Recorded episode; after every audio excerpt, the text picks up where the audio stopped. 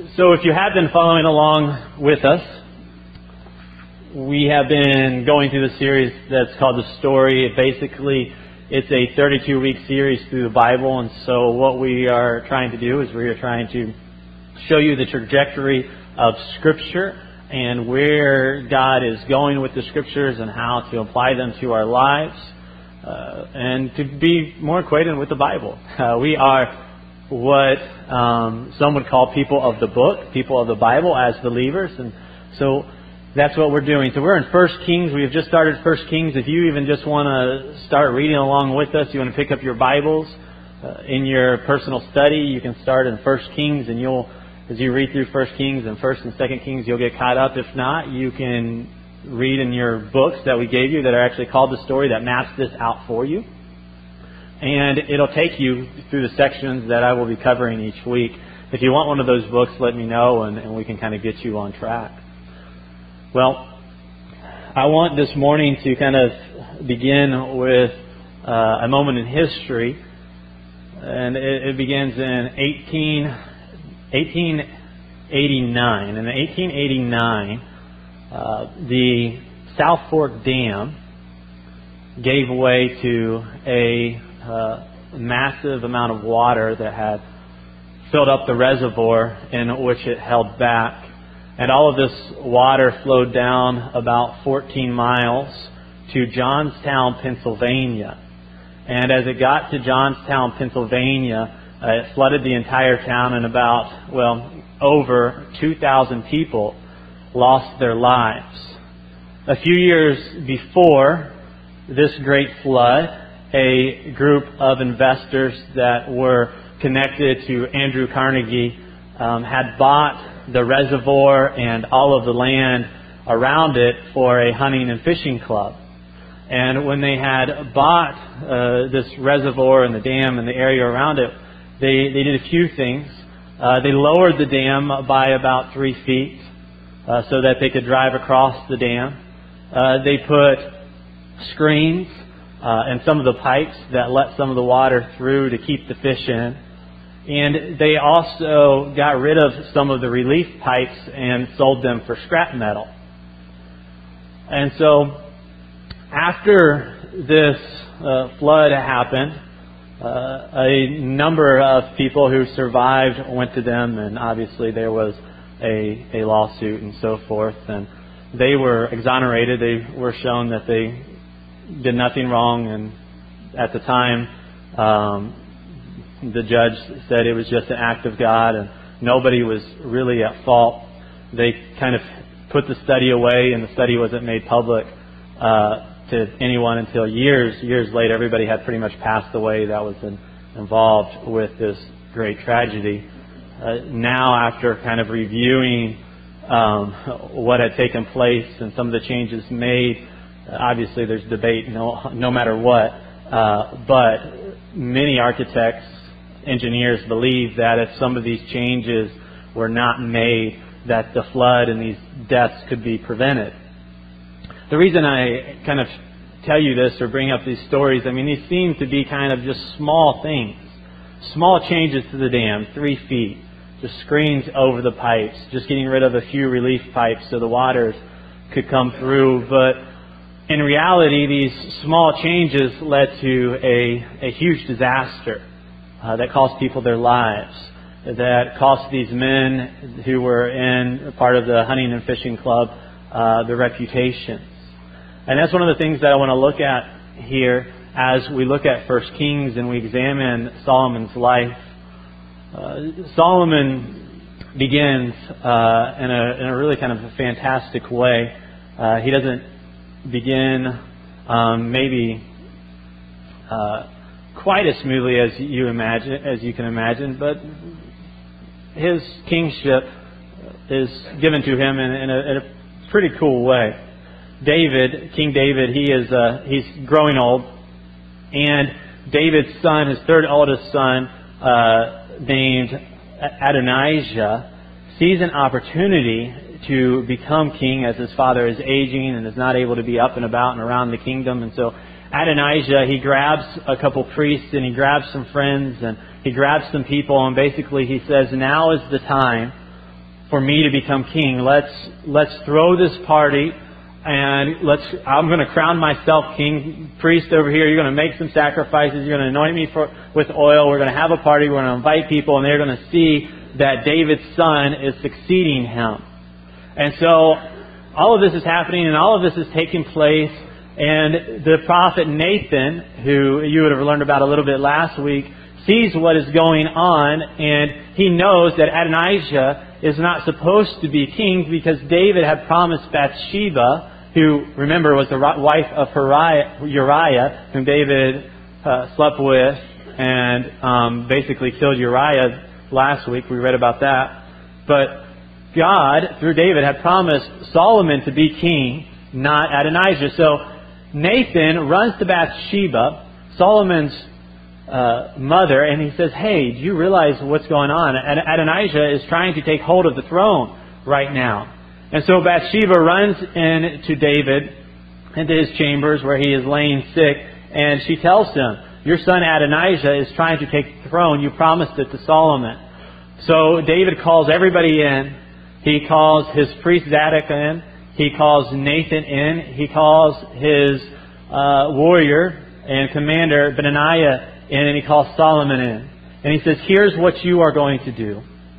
He says, Solomon is going to be king. Solomon, take my mule and ride into town near Adonijah. And there, Zadok, you make the sacrifices and anoint Solomon with oil, and you proclaim him king. Benaiah, get your mighty men together, get the warriors together, and come together, and all of you are going to shout, Long live King Solomon. And so, so they do this, and Solomon rides into town. Everybody sees Solomon on David's mule here, which is an, a, a display that David wanted Solomon to be king, not Adonijah. And they start shouting, Long live King Solomon. Now, from what we understand in the scriptures here, Adonijah's party is in earshot of Solomon's coronation as king.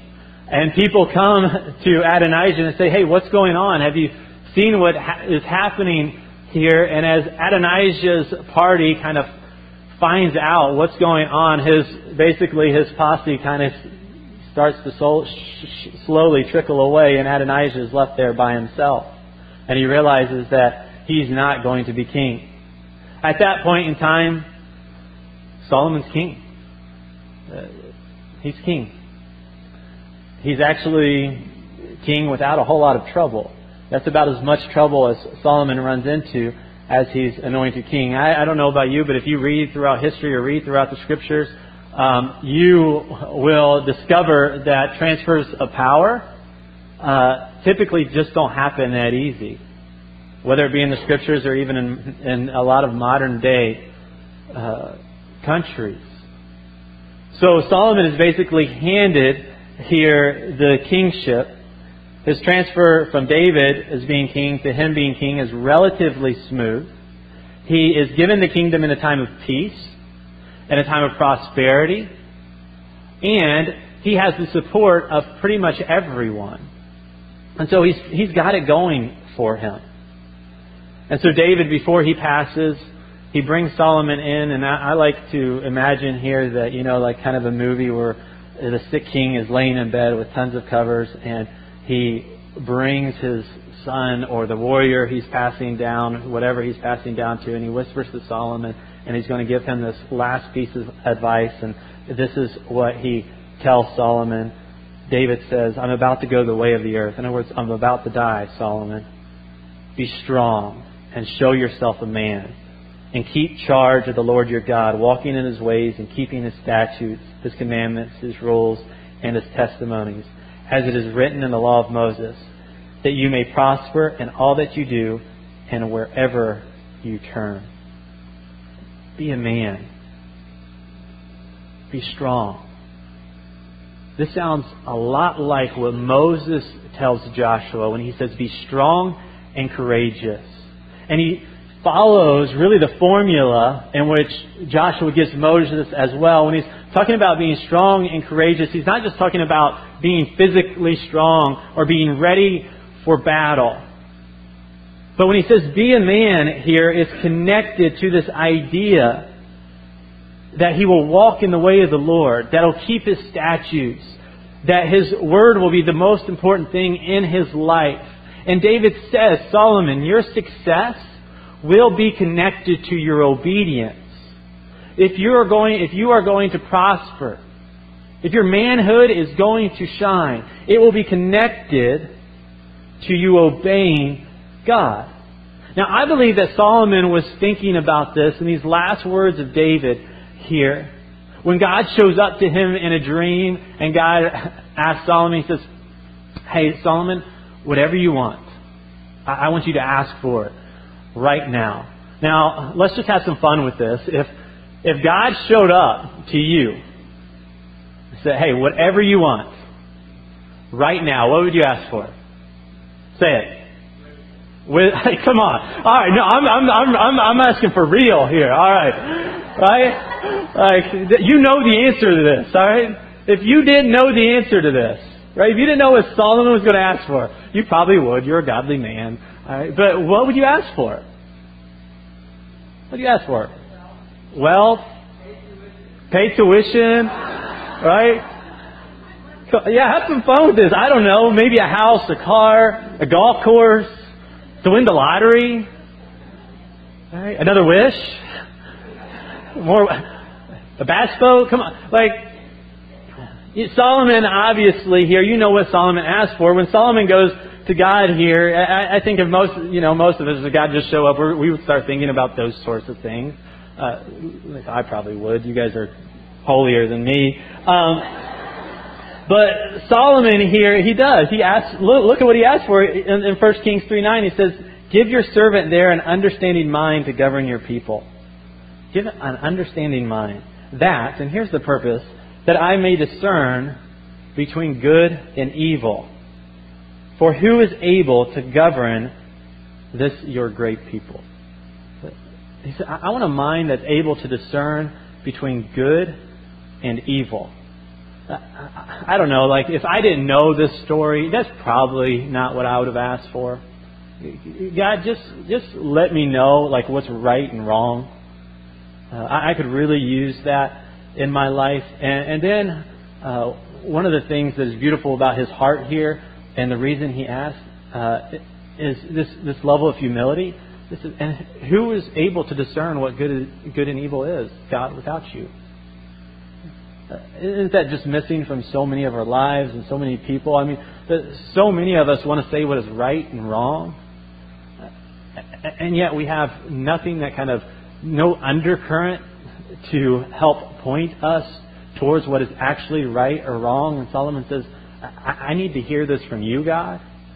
Now, God is pretty pleased with this. He is happy with Solomon's request. So if God actually does show up in the middle of the night and um, ask you for, or tells you he'll give you whatever you want, asking for wisdom. All right. It says, "Behold." 1 Kings 3:12. This is God speaking back and responding to Solomon here. He says, "Behold, I give you a wise and discerning mind, so that none like you has been before you, and none like you shall rise after you." In other words, God says, "Hey, I'm going to I'm going I'm to make you wise, Solomon. And I'm going to make you the wisest person ever to live. Nobody after you, all right, is going to be wiser than you. Nobody before you is going to be wiser than you. Solomon, this is why we talk about Solomon to be the wisest person to ever live besides Jesus. This idea here, though, I want you to see um, what wisdom is. When God talks about making Solomon wise here, he uses this Hebrew word called chokmah. All right, can you say that? Chokmah. Yeah, all right. Yeah, it's a it starts with KH. How many words in the English by, or, uh, dictionary start with KH there? Um, it's kind of a guttural almost. Uh, Chokmah. And um, It's used in Scripture to describe these things. I went ahead and defined it in your notes here. Um, but it is the ability to judge the right course of action for godly living. The ability to judge the right course of action for godly living. This is what wisdom is. And Solomon is given this ability to judge the right course of action for godly living. Wouldn't this be a great thing to have? And we know that this is tested soon after Solomon is given wisdom by God. You know the story. Two ladies show up with a sharp dressed man in a suit, CEO of a company, and they, the one lady says that this man is supposed to marry my daughter. The other lady said, no, this lady is supposed to marry my daughter. And so Solomon tells his servants, he says, bring the sword here. And so they bring his sword to Solomon. And he says, I'm going to cut this man in half, and I will give half to the first lady and half for the second, to the second lady. The first lady says, great, let's do it. The second lady said, no, don't cut the man in half. Well, Solomon says, Give the man to the first lady. The second lady said, Hold on a second. And everybody in his court saying, Hold on a second. You're going to give the man to the lady who wanted to cut him in half? Solomon said, Yes. I now know that that's his mother in law.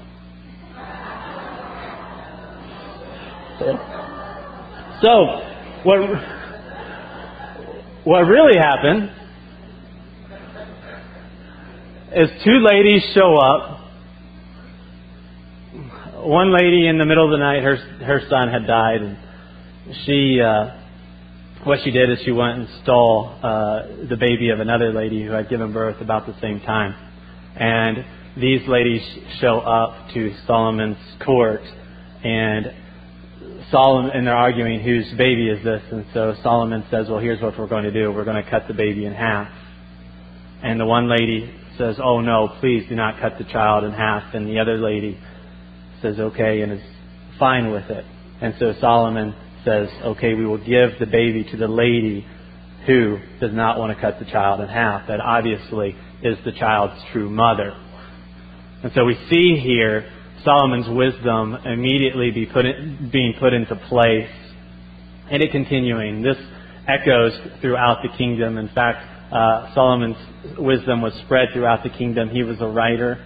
Uh, he wrote the book of Proverbs and commissioned many of the Proverbs to be written. He wrote the book of Ecclesiastes and the Song of Solomon, or the Song of Songs. Uh, all of these are what we would call wisdom lit- literature. Proverbs are truisms. It means that they are true most of the time, like if you apply them to, their to your life, but just because you do them doesn't mean like you automatically will experience success. They're just the right thing to do, typically. Um, and uh, I, uh, I, I really like the Proverbs, the book of Proverbs. If you are just a practical person and you're just like looking for things like advice and um, you want, hey, this is real, this is helpful. The Proverbs are is, there's it's a great book to read through. Here's some Proverbs. Here's some of my favorites. Uh, trust in the Lord with all your heart and do not lean on your own understanding. In all your ways acknowledge Him and He will make your path straight. Proverbs 11:12 says, "Whoever belittles his neighbor lacks sense, but a man of understanding remains silent." Proverbs 12:1 says, "Whoever loves discipline loves knowledge, but he who hates reproof is stupid." Proverbs are pretty just straightforward. The way of a fool is right in his own eyes, but a wise man listens to advice. Proverbs 14:15, the simple believe everything, but the prudent gives thoughts to their steps. By the way, G.K. Chesterton, uh, a Christian uh, apologist, uh, he once said that the problem with people is not that they won't believe everything, it's that they'll believe anything. Solomon said that. Proverbs 14:31 Whoever opposes a poor man insults his, ma- insults his maker but he who is, who is generous to the needy honors him. Proverbs 15:1. A soft answer turns away wrath, but a harsh word stirs up anger.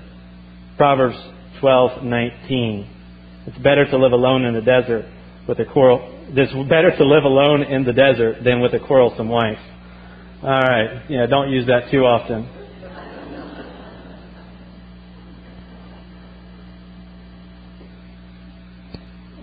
So we see this wisdom coming out of Solomon, and I often think, man, wouldn't it just be nice, especially as a pastor, just to be able to like think of these things to help people out with. Solomon, this is spreading through the kingdom. Uh, his wisdom is spreading through the kingdom. He's got wealth. He's got power. Uh, people really seem to love Solomon. God is blessing him. In fact, uh, God tells Solomon, "Hey, I'm going to let you do something that um, your David, fa- your father David, always wanted to do, but now is the time, and it's to build my temple. And through this temple, people are going to see God's glory. They're going to see His wealth. They're going to see His greatness. They're going to see see the success of Israel." And everybody is finding out about this because the decisions that Solomon are making, they just all seem to just to, to be great. I mean, he's a rock star right now in the world. Uh, he's got people that are coming to visit him, to see his kingdom, to see his wealth, uh, to get advice from him. And so this is what's going on by the time we get to 1 Kings 9, uh, 4 through 9. Solomon has built the temple, and he's, he's just a man. And God tells him this uh, after he builds the temple um, all of this is going on. He says, "And as for you, if you will walk before me, as your uh, as David your father walked with integrity, with a heart and uprightness, doing according to all that I have commanded you, and keeping my statutes and my rules, then I will establish your royal throne. I will establish it over Israel forever, as I promised David your father, saying, You shall not lack a man on the throne of Israel. But if you turn aside from following me, you or your children, and do not keep my commandments and my statutes that I set before you, but go and serve other gods and worship them, then I will cut off Israel from the land. And Israel will become a proverb and a byword among all the peoples. Everyone passing by, everyone passing by it will be astonished and will hiss. Now, what's going on here is God is saying, David, I'm glad that you have built this temple. I'm glad that you're experiencing this great success. And I'm to, I, I, I want to bless you. I want things to go well for you. Because here's the thing if things go well for Solomon, if they go well for Israel, people are looking at the God of Israel and they are, they are praising God. They're seeing His greatness, they're seeing His power, they're seeing His glory. But God says, hey, if you go out and if you worship other gods, if you turn from me, the, exact opposite will happen. People will not see me. Disaster will come upon you. And he says, and, and this is really interesting. He tells Solomon here, like, you have written all these proverbs. By the way, you will become a proverb, and, and a proverb of disaster. Now, I don't know. Um, I, I went ahead and kind of wrote down. I'm not a proverb writer. Uh, so these are probably not going to sound as good as Solomon's. But I, I think, right, if God would have told him maybe these two things. Like a kingdom, Solomon takes a lifetime to build, but can, but can be lost in a moment. Or respect takes a lifetime to earn, but a moment to lose. Here's basically what God is telling Solomon. Because I, I do think, well, I know that God knows what's going to happen next. And so he's giving this warning to Solomon. Chapter 9 become, comes before chapter 10 in 1 Kings. Right? Makes sense, right? So in chapter 9, you kind of have everything going for Solomon. Um, you kind of have the apex of his leadership with the temple being built and all this going on and the warning coming. And then chapter 10 comes along and this lady comes into the picture.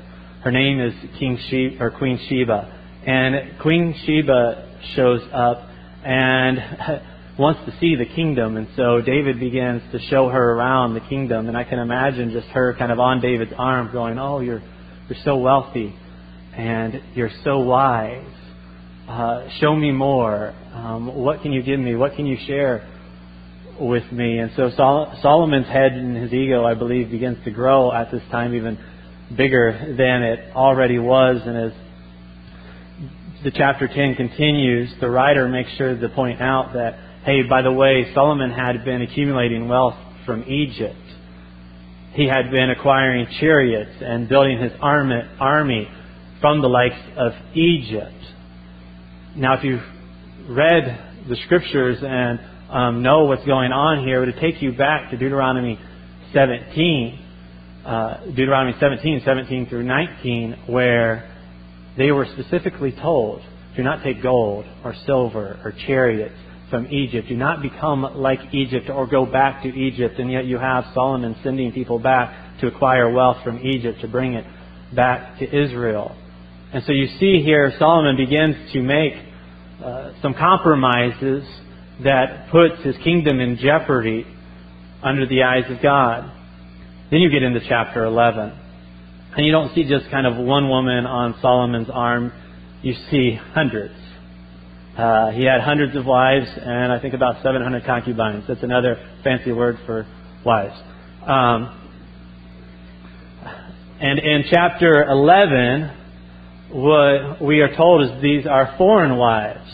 Deuteronomy 17, 17 through 19. So do not take foreign wives. Not because God is concerned about your race or what you look like or where you're from or anything like that. But God didn't want him to take, or anybody to take foreign wives so that these ladies would not lead them away from God Himself, because these ladies would have worshipped other gods. And yet, we find that David had, has hundreds of wives who are worshippers of other gods. And what we are told in 1 Kings 11:4 is this: For when Solomon was old, his wives turned away his heart after other gods, and his heart was not wholly true to the Lord his God, as was the heart of David his father. So we see here that Solomon's heart towards the end of his life is actually turned away from God. Now we are looking at a story here of a man who had it all. I mean, he had it all. He had he had wealth, he had power, he had he had fame. He's got it all. He's got a, a kingdom that is largely peaceful. And yet we discover that his heart becomes divided here between God and his wealth and his relationships. And his kingdom actually follows his heart here. As his heart becomes divided, his kingdom becomes divided. When you continue to read, what you discover is his sons, he has groups of sons that then want to rule, and the kingdom is literally divided. Judah to the south and Israel to the north. And so the kingdom that was once full and prosperous now are at odds with each other and at odds with the world. On top of this, if you continue to read the Bible, what you discover is that Solomon's temple is destroyed because of the decisions that he and his sons eventually make. Now, let us jump into some application for ourselves today as we look at the story of Solomon. First, your bodies, we are told, are the temples of God. And when we begin to make small choices, many of them can lead to disastrous results. I believe that Solomon here he teaches us, he teaches us that things often, though, happen slowly. See, it's by the end of his life that he began to turn away from God. A lot of the mistakes we make that lead to disasters or from us walking away from the faith, they don't happen in a moment. It happens over time. You know, I, I don't know anybody who probably wakes up in the morning just randomly and says, Hey, I'm going to walk away from the Lord today. Or, you know what? I'm going to make a decision today that's going to destroy my relationship with my wife or my husband or my friends. Right? Nobody wakes up and, and does that in a day. Those, those decisions typically happen gradually over time. Maybe it's spending time with somebody of the opposite sex one on one that you know this is just not a safe thing to do. It, it, it could be, you know, I'll, I'll try that. Right? I'll, I'll take a hit of that. I'm not going to become addicted to that. Or I'll look at I'll look at my friend's computer here. I, I wouldn't go home. There's no way that I would become addicted to pornography. You know, if I just take a couple dollars from my business here, it won't lead to any more. I allow anger to just sit inside of me, it won't blow up. There's, I don't know if is true or not. I've never tried it. Um, I've never cooked them alive. Uh, but if you cook a frog, and if you take a frog and you put it in hot water, it'll jump out. Did you know that? That's what I'm told. Um, But if you put that frog in lukewarm water and you turn on the stove and allow it to cook, that frog will remain in the water and you'll get to eat frog legs in a little bit. Yeah. Right? Most of us, right, the decision, most of us, like when we have disasters or things that happen in our lives, we're like that frog. We kind of just jump into lukewarm water and just kind of see, hey, what's going to happen? And we remain there. This is what I believe happened to Solomon. Right? And one of the reasons that I want us to look at this and kind of contemplate this, if Solomon was the wisest person ever to live, if he knew the right thing to do, and at, at the end didn't always do the right thing, like aren't we also, if we aren't capable, if we aren't careful, aren't we also able to fall into the same types of traps that Solomon fell into? Don't we too need this humility? Hey, God, keep me in check. Maybe there's something in your life right now that you've been participating in or you're just thinking about doing. And I, I don't know, hopefully this morning that I, you're just hearing God say, just stop. Hold on for a second. Think about this before you do it or continue to do it. I want us to watch this video this morning. It's really powerful um, from Casting Crowns. It's called Slow Fade. Um, and then I'm going to come up and conclude the message. But check this video out here. Maybe there's just something in your life right now that is causing you to drift or kind of just to fade in the wrong direction. I think, I believe that God would just tell you to do this one simple thing repent. And just turn around, change your mind, change your direction, and t- turn towards Christ. Maybe you feel like you've headed down a road just for so long and, and uh, you are covered in guilt and shame and um, you don't know what to do. And here's what I'd encourage you to do is to receive the forgiveness that God provides through his son Jesus Christ. Repent and turn to Christ and the forgiveness that he provides. Let us pray. Father, this morning I pray that as a church, whether we are young or old or new to the faith or somebody who has walked with you for many years, that we all finish strong.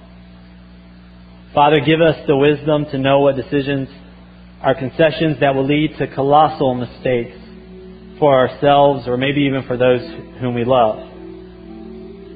Father, give us the power to choose what is right and to know what is wrong.